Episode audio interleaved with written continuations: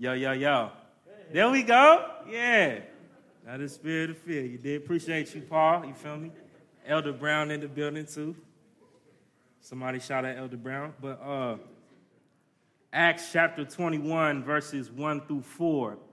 And when we had parted from them and set sail, we came by a straight course to Cos, and the next day to Rhodes, and from there to Patara.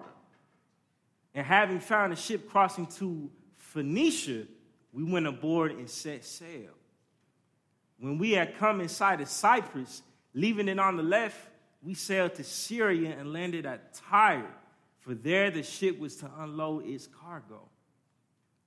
And having sought out the disciples, we stayed there for seven days. Somebody say seven days. Seven days. And catch this through the Spirit, they were telling Paul not to go on to Jerusalem. Whoa, hold on. So, here, first off, we got to understand that travel in this time isn't exactly like taking a flight or a bus, right? It's not a straight shot when you're traveling. You dig? These aren't. How you good? Everybody on the live stream, it's all love. We trying to hook y'all up too so you can see the spirit. You feel me? But travel isn't the same for people. You know what I'm saying? It's not strategic stations where people are getting on and getting off. The route is actually more like shipping a package. Amen. Anybody know UPS, USPS? You know what I'm saying?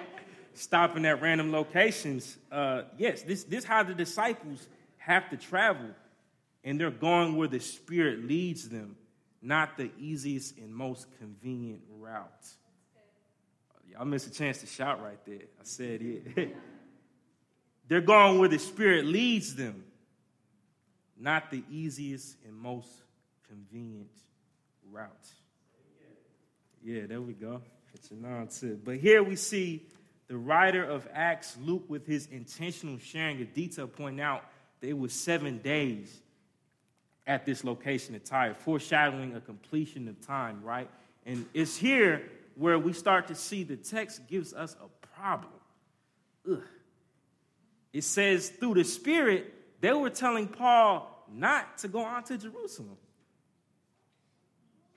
Why? Like, how is this possible if they are believers and Paul is a believer? How is the Spirit saying two opposite things, apparently? Well, I don't know. Let, us try to solve this problem by keep diving into Acts 21 5 through 15. When our days there were ended, we departed and went on our journey. And they all, with wives and children, accompanied us until we were outside the city. And kneeling down on the beach, we prayed and said farewell to one another. Then we went on board the ship, and they returned home. When we had finished the voyage from Tyre, we arrived at Ptolemais, and we greeted the brothers and stayed with them for one day. On the next day, we departed and came to Caesarea, and we entered the house of Philip the evangelist, who was one of the seven, and stayed with him. He had four unmarried daughters who prophesied. Catch this. While we were staying for many days, a prophet named Agabus, somebody say Agabus, Agabus. came down from Judea. And coming to us, he took Paul's belt and bound, anybody had that belt put on you? And bound his own feet and hands and said, Thus says the Holy Spirit. This is how the Jews at Jerusalem will bind the man who owns this belt and deliver him into the hands of the Gentiles. When we heard this, we and the people there urged him not to go up to Jerusalem. Then Paul answered, What are you doing, weeping and breaking my heart? For I am ready not only to be imprisoned, but even to die in Jerusalem for the name of the Lord Jesus. Wow, we're going to pause right there. Now, this is tough, right? Before it said, they said through the Spirit, right, not to go on to Jerusalem. And what happens again? It seems it got worse. The problem got worse. They're telling him, don't go. Is Paul being disobedient at this point in time? These are questions that are going to start to pop up.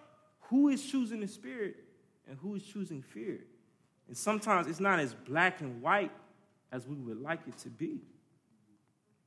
But once again, there's that sign of the seven, right? You got Philip, one of the seven. You got four unmarried daughters who are prophets and recognized as crucial because women in this time to be recognized in Luke's writing, he's trying to repeat this theme of the Spirit expanding. And they are completely devoted to ministry. They are most likely very influential leaders within their region. You know what I'm saying?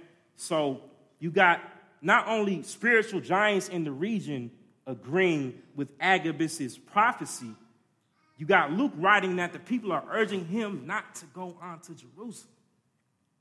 By this point in time, we got to ask what does it mean to listen to the Spirit or listen to fear? And I think it's this turning point in the story and solution to this problem in verse 14, Acts 21 14. And since he would not be persuaded, we ceased and said, Let the will of the Lord be done. Somebody say that. Let the will of the Lord. Mm, let the will of the Lord be done. That's a tough dilemma. But the will of the Lord is always what the Spirit points to. This is how we determine if we are walking by the Spirit or by fear. And it's the same distinction that Paul made from all the other voices. The convenient and easy route, right, would be not to go on to Jerusalem. But we must understand the Spirit's job is to lead us into all truth, into counsel, to advocate. This Spirit is not higher in verse 4 when it says through the Spirit. Actually, sometimes humans can have flawed interpretation and application of what the Spirit says because of fear that we may feel. We can parallel this with earlier in Acts in Tyre. It's actually a city in the region of Antioch where Christians first got scattered. Somebody say Antioch. Acts chapter 11, verses 19 through 20. Now, those who were scattered because of the persecution that arose over Stephen traveled as far as Phoenicia and Cyprus and Antioch, speaking the word to no one except Jews. But there were some of them, men of Cyprus and Cyrene, who on coming to Antioch spoke to the Hellenists also, preaching the Lord Jesus. This is the same area in Acts chapter 21, verse 3, if you can throw that up, where it said, When he had come inside of Cyprus, leaving on the left, they sailed to Syria and landed at Tyre, which is right near Antioch, for there the ship was to unload its cargo. So you got to know it was the same type of reason where they experienced persecution. So they're probably remembering that fear. And for my people who's visual, I had a little something to throw up, you feel me? If you got the, the map you know what I'm saying? I always got to do this for God, you know what I'm saying? Other people that learn differently. and hang on with us if you tune in live, we'll be right back. Yeah.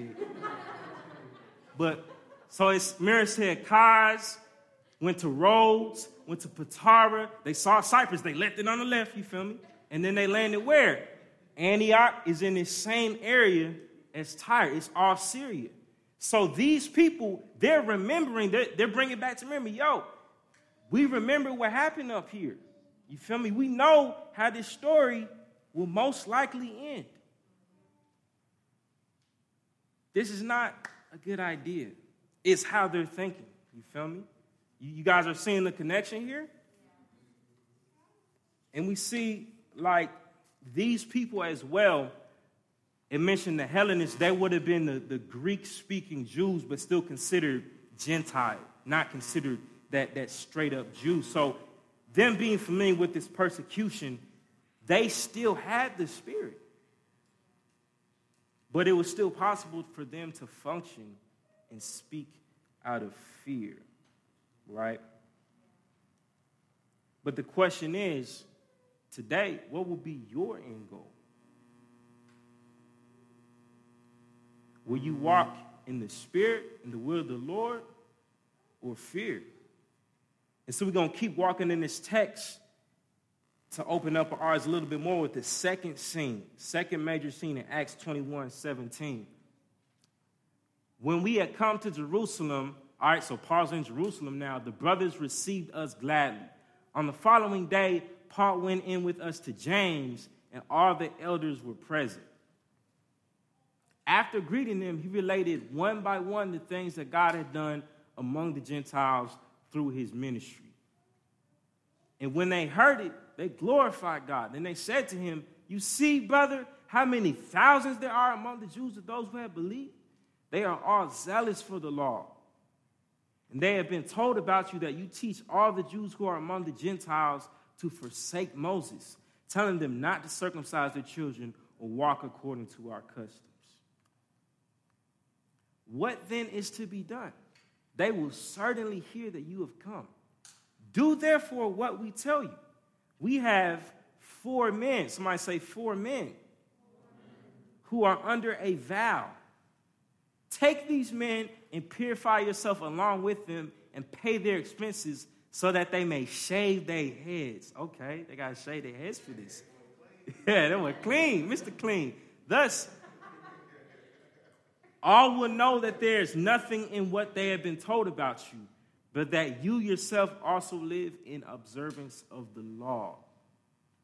But as for the Gentiles who have believed, we have sent a letter with our judgment that they should abstain from what has been sacrificed to idols, and from blood, and from what has been strangled, and from sexual immorality. Then Paul took the men, and the next day he purified himself along with them and went into the temple, giving notice when the days of purification would be fulfilled and the offering presented for each one of them. Okay, so this is crazy, right? Paul, he's back up in Jerusalem. He's received gladly, right? This is enough to pause and praise God because this is a significant shift in the church at this time. Because Gentiles and Jews are constantly in conflict. They're trying to figure out how best to live in one another. And they know Paul has been a messenger to the Gentiles and they're glorifying God for this fruit that he's producing. But we got to look also at a parallel account that the first time that somebody said to go to the Gentiles was received wasn't the best. And that's in Acts chapter 11, 1 through 3. We see Peter, when he went to Jerusalem, all the apostles and brothers were throughout Judea heard the Gentiles had also received the word of God. So when Peter went up to Jerusalem, the circumcision party criticized him, saying, You went to uncircumcised men and ate with them, right? He was criticized for preaching to the Gentiles earlier, and now it's been brought to a place where Paul is received gladly. But with this contrast in the other account, it seems right that they're wanting Paul to still conform. Isn't that what it looks like? He says, Y'all should, you should try to purify yourself because these people, they're to be mad. So is Paul now walking in fear? Hmm. It's a good question to start asking because if you remember Paul from the other things Josh had taught in this series, he's the type of dude that's called out people like Peter for changing up. Right? If you look in Galatians 2, if you can throw that on the screen real quick, 2.11, but when Cephas, and that's Peter, came to Antioch, I opposed him to his face because he stood condemned. For before certain men came from James, he was eating with the Gentiles. But when they came, he drew back and separated himself, fearing the circumcision party. Right? So, this is first, like, is Paul switching up? What do we make of this? And the key word there is for fear of the circumcision group. But, I mean, you could beg the question maybe this isn't Paul's motivation because we look at 1 Corinthians chapter 9, verse 20. We know Paul, this is Paul speaking, to the Jews I became as a Jew in order to win Jews.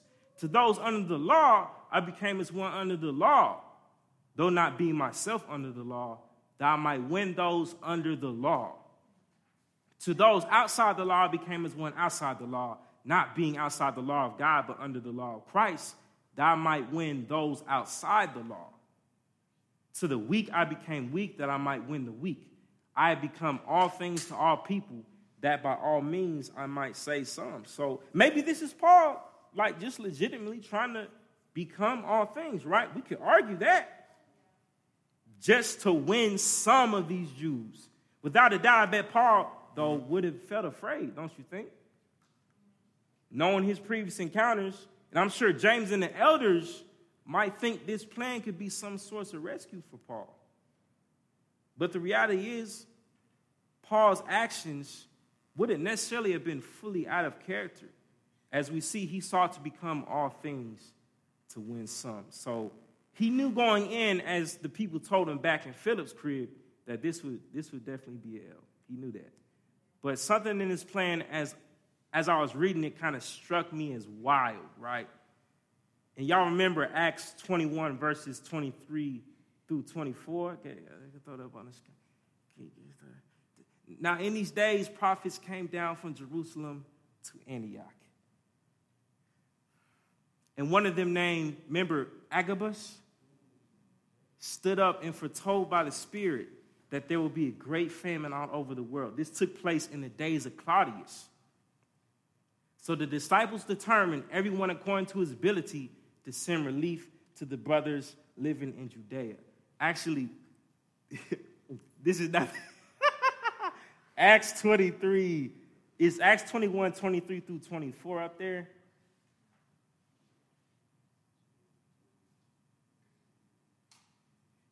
Somebody give a hand for Brooke on the slide. She's doing a good job. You feel me? Shout out to Brooke.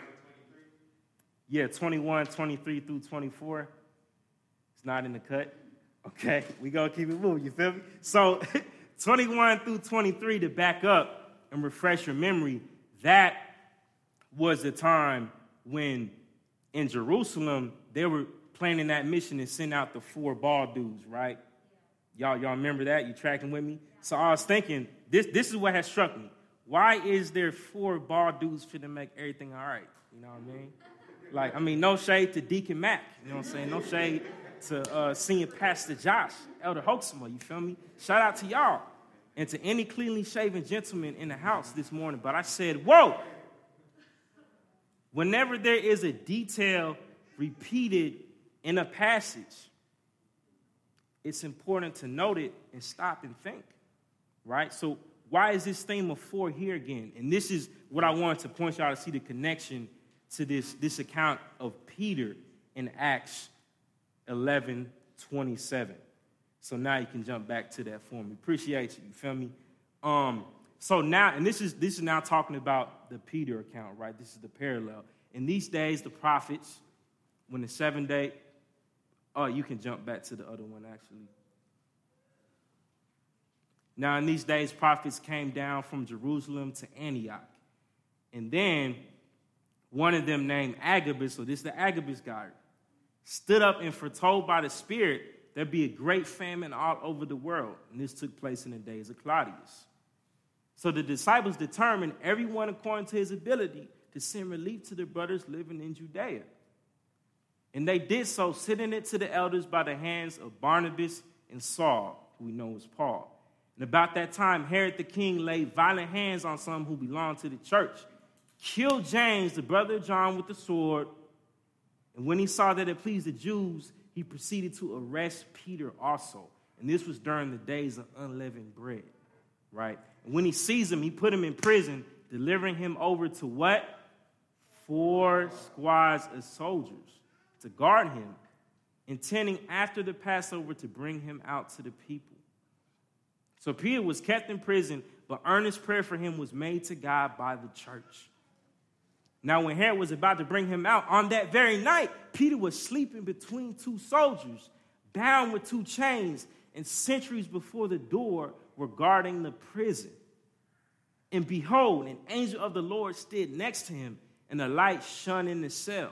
He struck Peter on the side and woke him, saying, Get up quickly. And the chains fell off his hands. And the angel said to him, Dress yourself and put on your sandals. And he did so. And he said to him, Wrap your cloak around you and follow me. And he went out and followed him. He didn't know what was being done by the angel was real, but he thought it was a vision.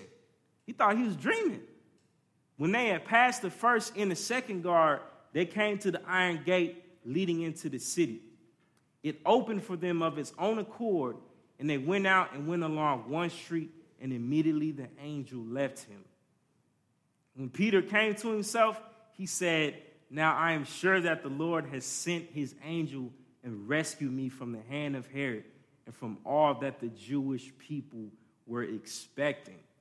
So a miracle happens. Even though the opposite was planned. This same imprisonment with this theme of four squad soldiers happens utilizing manpower, but Peter escapes. And when we parallel this with the present text of today in Acts 21, verse 9 through 11, y'all remember that he had what? Who prophesied. While we were staying for many days, a prophet named who? Came down from Judea. And coming to us, he took Paul's belt and bound his own feet and hands and said, Thus says the Holy Spirit. Y'all remembering this now. This is how the Jews at Jerusalem will bind the man who owns this belt and deliver him into the hands of the Gentiles. Wow. So we have this same dude, Agabus, and four women prophets led by the Spirit. Luke, as a writer, is repeating the chorus, the hook that has been sung throughout Acts, which is that the Spirit is expanding the mission of God outside of the traditional understandings. In contrast, actually, to the believers in Jerusalem, all throughout this previous scene in Acts, Paul's going up to Jerusalem and the Spirit is mentioned to be at work. Even though they're urging him to do something different, the Spirit is mentioned. And the fact of four married daughters, wholly devoted to ministry, recognized as influential leaders of the time, is in contrast to the four men who, for some reason or another, right, it said they need to be purified in the flesh. Emphasizing the Spirit is not working in fear of the norms of society, right? And as I started looking more into it, this, this common theme of four reiterates the theme of divine timing, this reference to the fourth day of creation, in which God brought the sun, the moon, and the stars into existence.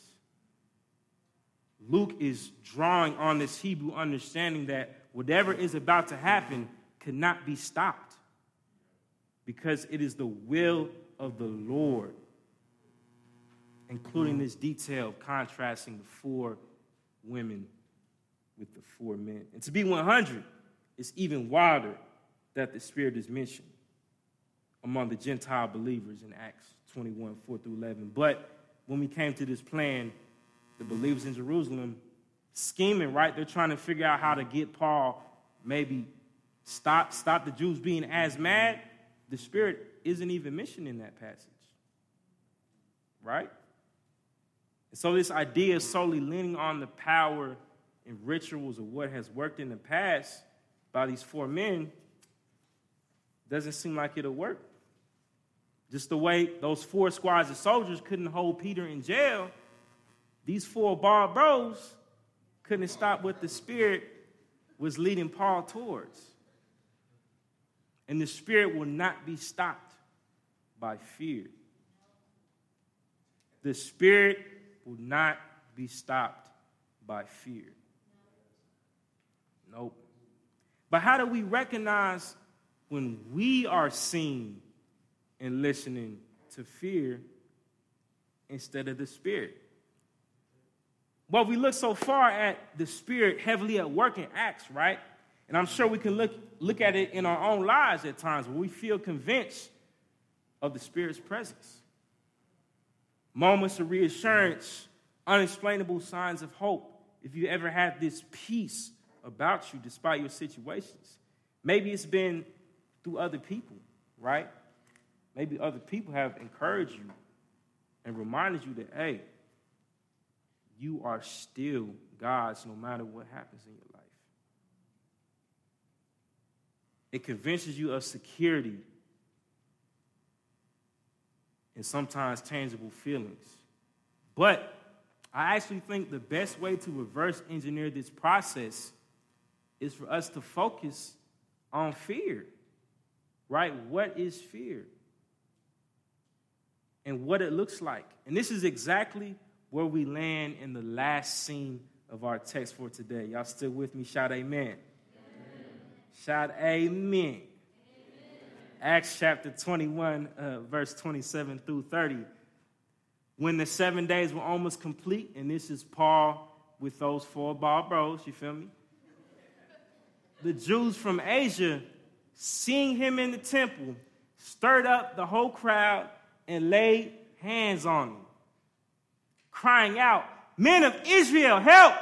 This is the man who is teaching everyone, everywhere, against the people and the law in this place. Moreover, he even brought Greeks into the temple and has defiled this holy place. For they had previously seen Trophimus the Ephesian with him in the city, and they supposed that Paul had brought him into the temple. Then all the city was stirred up, and the people ran together. They seized Paul and dragged him out of the temple, and at once the gates were shut. That's crazy. Right now, it's important to peep here that the Jews from Asia, it's not even identifying them by the Spirit. So we're not assuming these are believers, correct? But rather, primarily by their Jewishness, their heritage. And this is a crucial piece to note because we got to understand Jews in this time, they're under Roman rule. The Romans are oppressing the Jews and they're in captivity under diaspora. So, with them being scattered Jews from Asia, a lot of them, these observances of the law, these traditions, of course, their religious devotion, but also this is their culture. They're trying to preserve a sense of self, a sense of direction, belonging in history, right?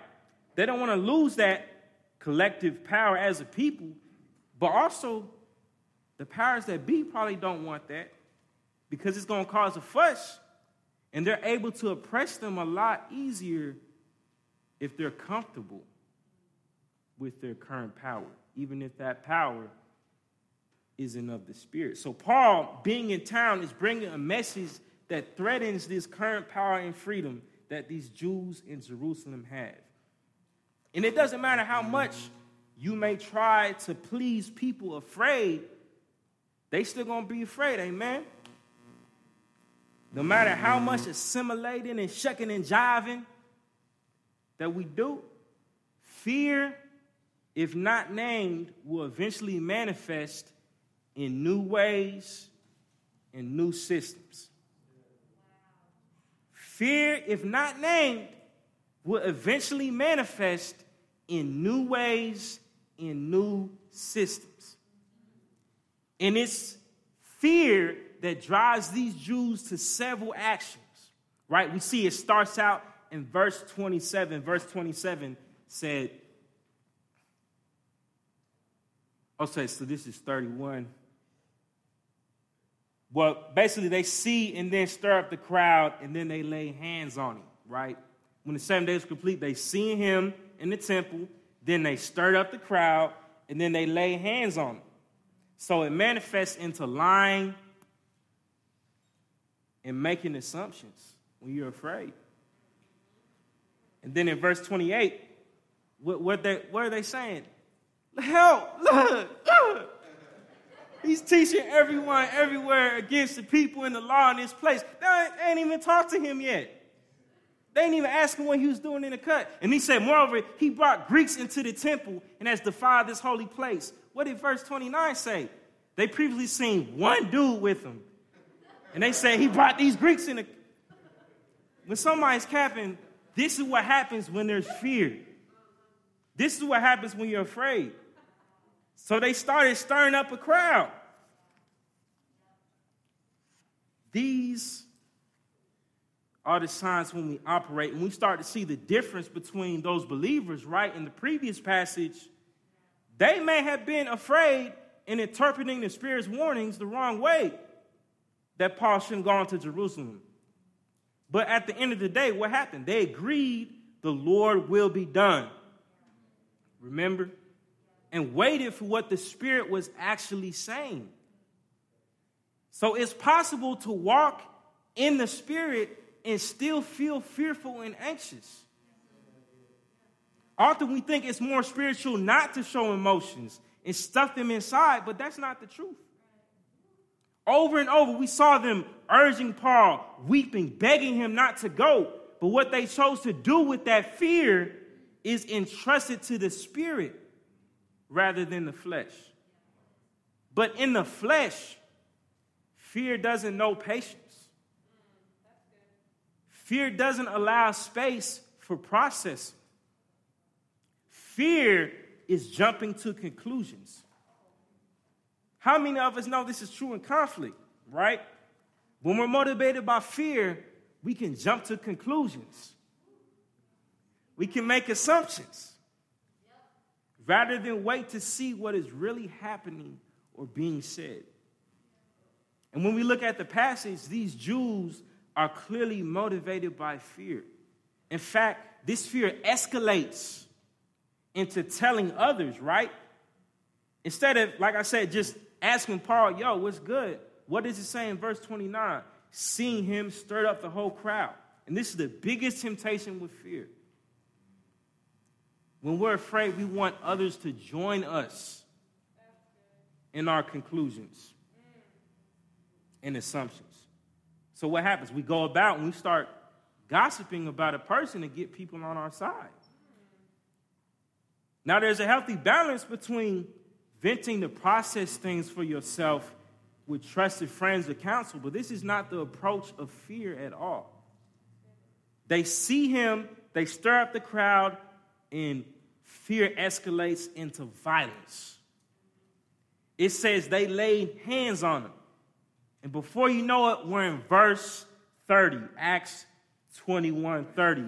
Then all the city was stirred up from, a, from Jews in Asia to a crowd to all the city. Fear expands too. And we're seeking to kill him.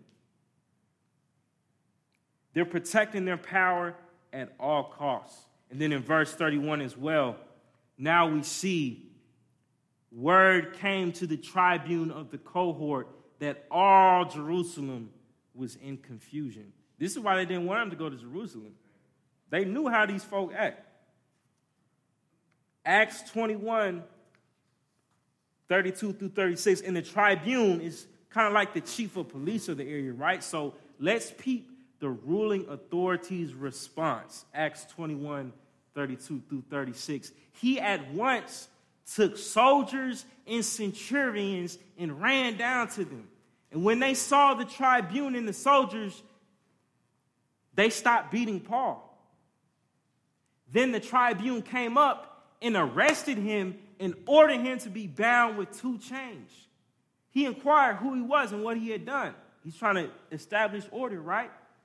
Some in the crowd were shouting one thing, some another. And as he could not learn the facts because of the uproar, he ordered him to be brought into the barracks. And when he came to the steps, he was actually carried by the soldiers because of the violence of the crowd. For the mob of the people followed, crying out, Away with him. Better yet, kill him. Now, peep this because this is even wilder. The boys in blue step in. And some of us may read this passage and say, Wow, thank God some some type of authority was there to step in, right? They're just doing their job to keep the peace and maintain order. This is a worldview that is dominant in our current society and train of thought, but it's not one that is consistent with the worldview of the Spirit. What does the text say? They saw the police and stopped beating Paul, and what did the police do? the state responded with violence. The Jews, they had learned this pattern from somewhere, and it was from their oppressors. Instead of tending to the wounds of a beaten man almost killed, what happened? This officer came up and arrested him. And order him bound with two chains. How? But what adds insult to injury is the next step. He inquires who he is and what he has done. Right? Have we read mention yet of asking how Paul is? He's almost, he's bloody, he's almost beaten to death. Did we see them ask that? Did we see them tend to his wounds or ask for healers? We didn't see that in the text. But this is how most believers can read the text today and apply it. It says he went to the shouting crowds to learn the facts, actually. Not assist a nearly beaten to death, killed man. But it's easy for American Christians to look at the end of the passage and say, at least, wow, this tribune was in the right because he carried Paul away from the violence and sought to maintain order. No, the tribune is complicit in the evil taking place. The interest of this tribune is to maintain order for the Romans and protect their power, so much so that the response to the body already inflicted by violence is to oppress more violence.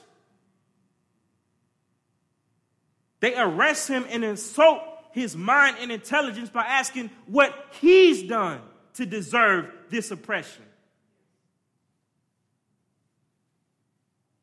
What has he done? What has the crowd done? And worse than that, the tribune does what? He listens to the very crowd that almost killed him.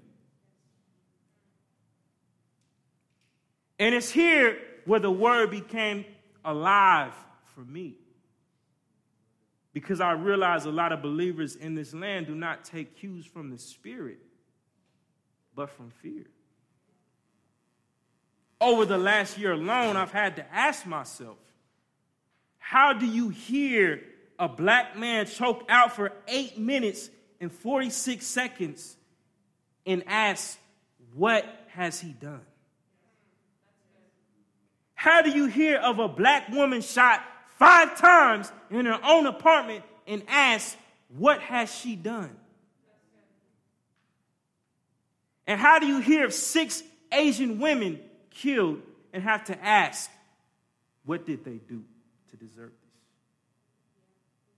These are not questions of a heart submitted to God's Spirit, but one controlled by fear and protecting the interests of current power.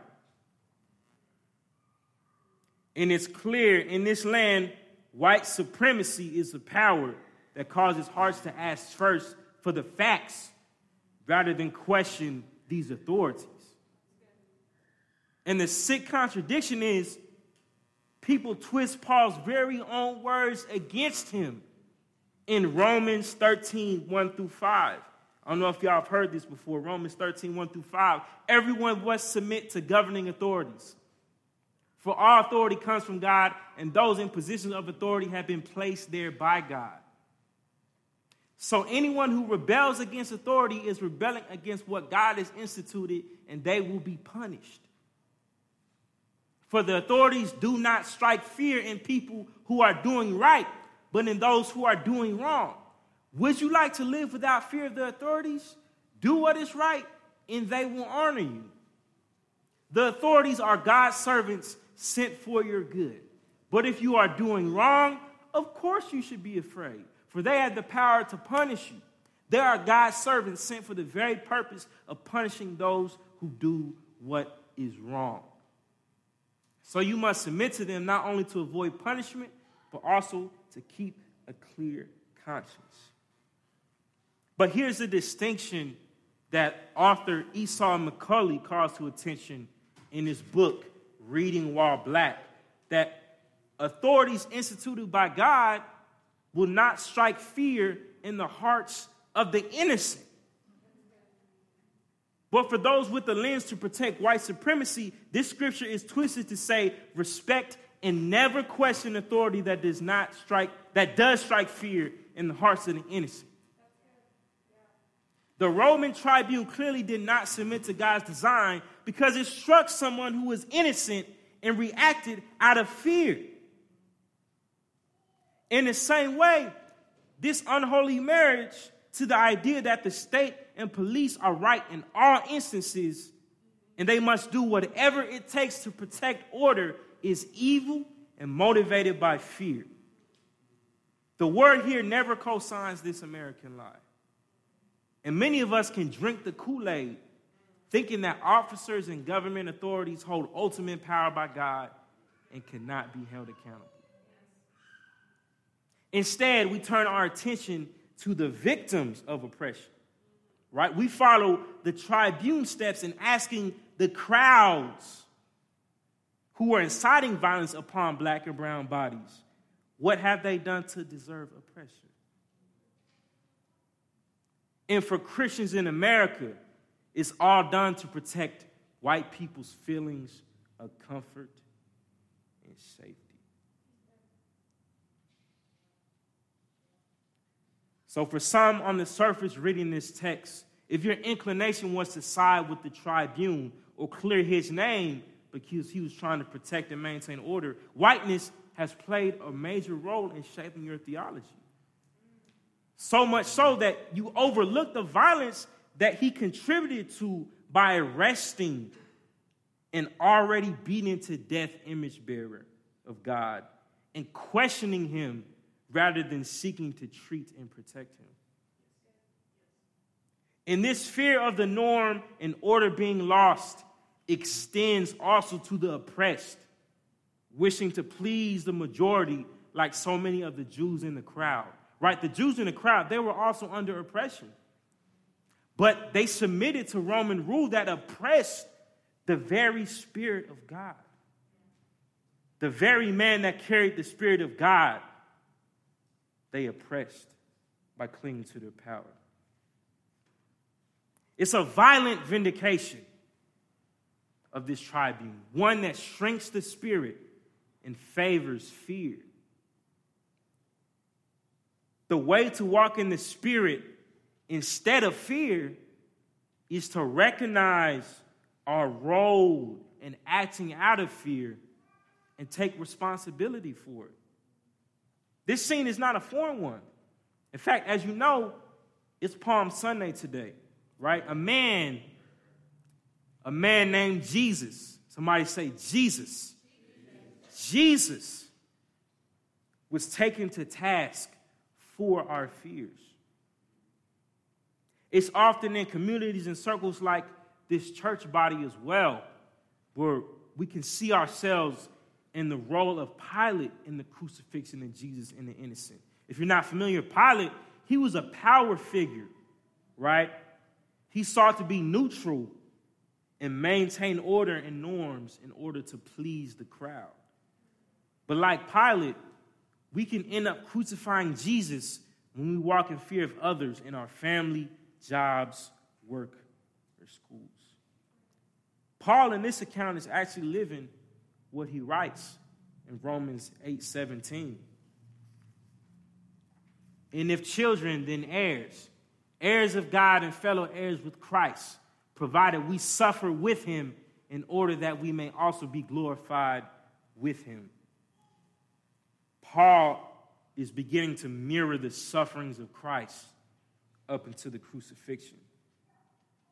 But even Jesus in the garden, before he entered great suffering and pain, expressed his feelings of anxiety before God. Matthew 26, 39. And going a little farther, this is Jesus. He fell on his face and prayed, saying, My Father, if it be possible, let this cup pass from me. Nevertheless, not as I will, but as you will. This is Jesus asking if at all possible the cup could be taken from him. But what's the conclusion? Not what I will, but what you will. And this is the same question before us today.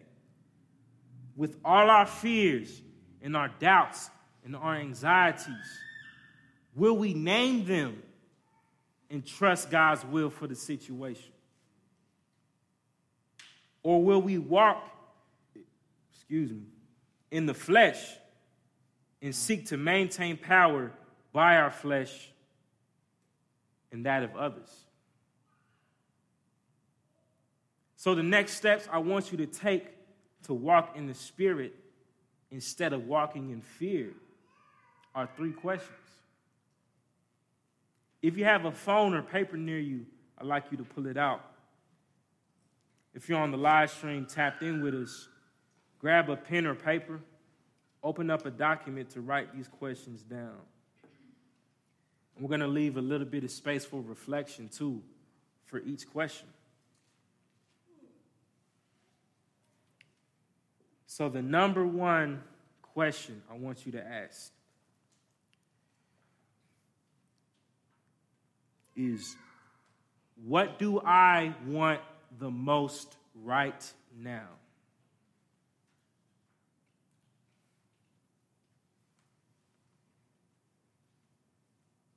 What do I want the most right now? I'll give you a second to think on it. You can even write down the first reaction that you have. What do I want the most right now?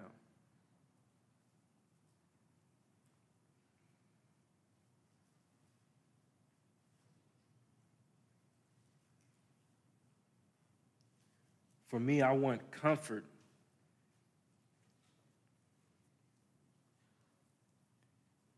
I want stability with everything going on with money, with finances in my life. I want the future to look clear. What do you want the most right now?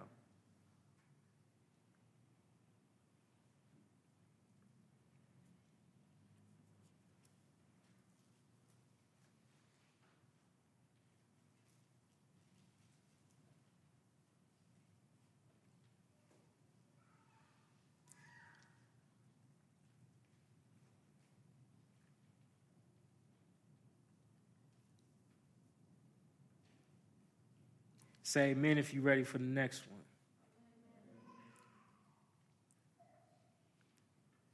The next one is what do I fear the most right now?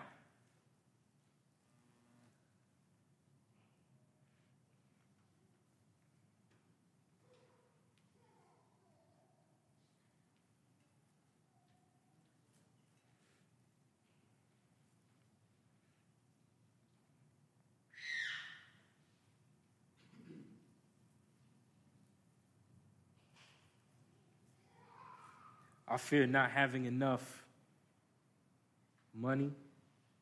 I fear planning a wedding right now, things going wrong.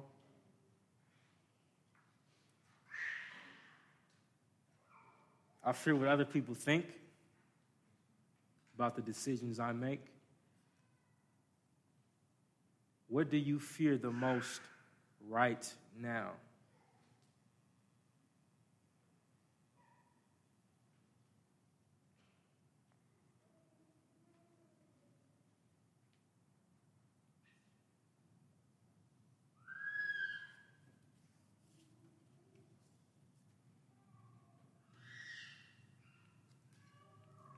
Say amen if you're ready for the last one.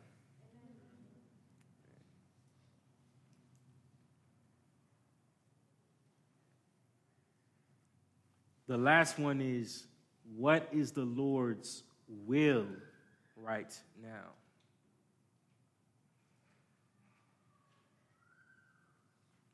What is the Lord's will right now?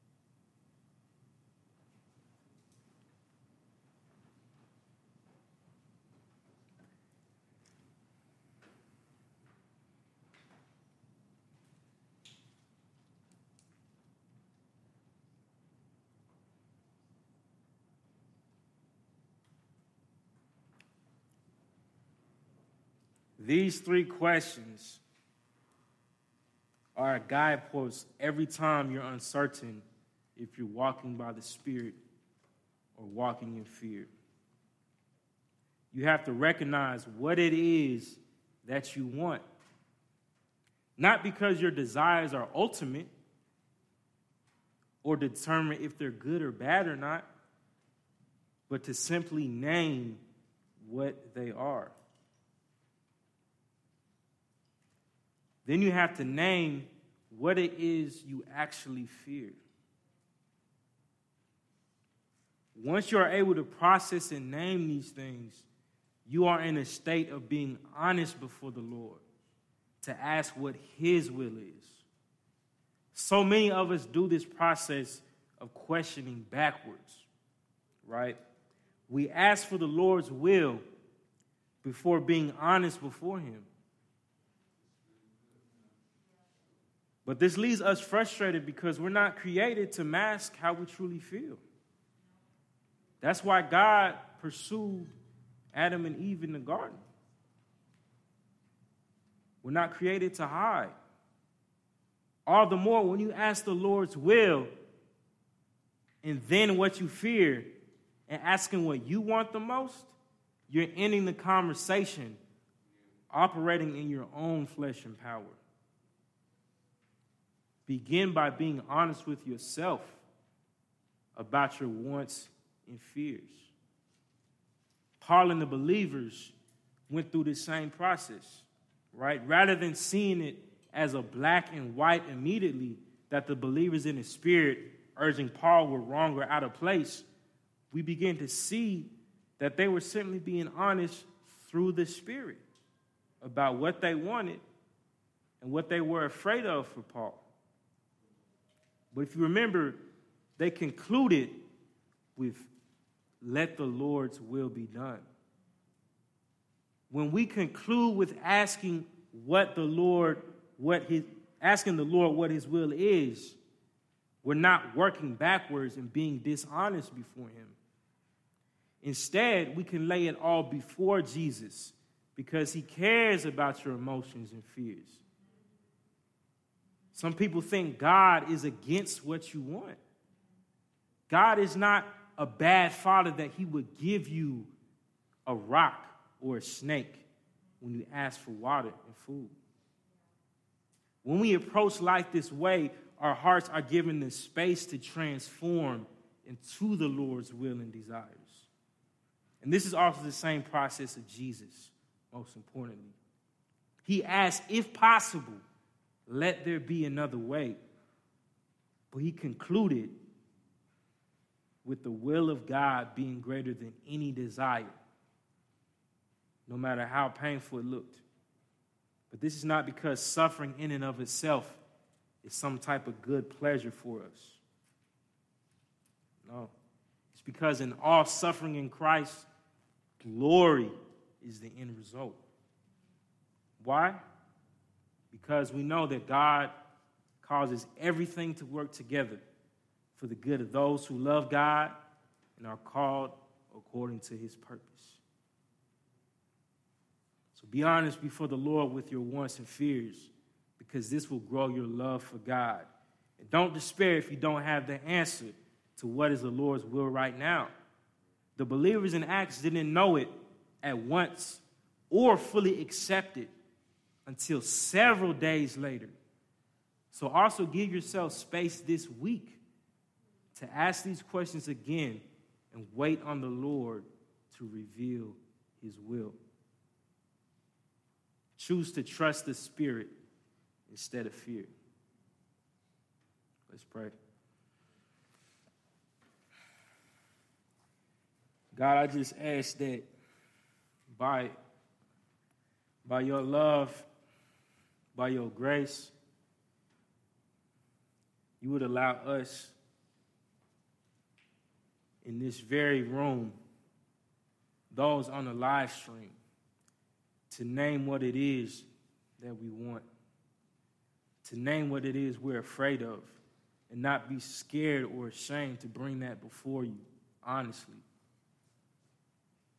And that we will ultimately submit to your will, God. I ask that the people here, with their lives,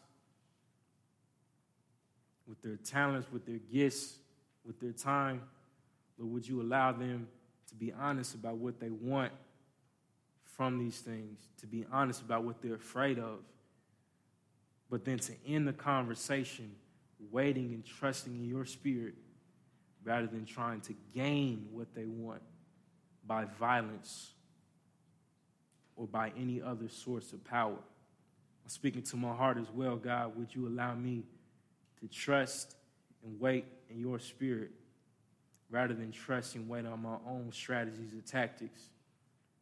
Thank you for allowing us to be real before you. And I pray these things in your son's holy name. So be it.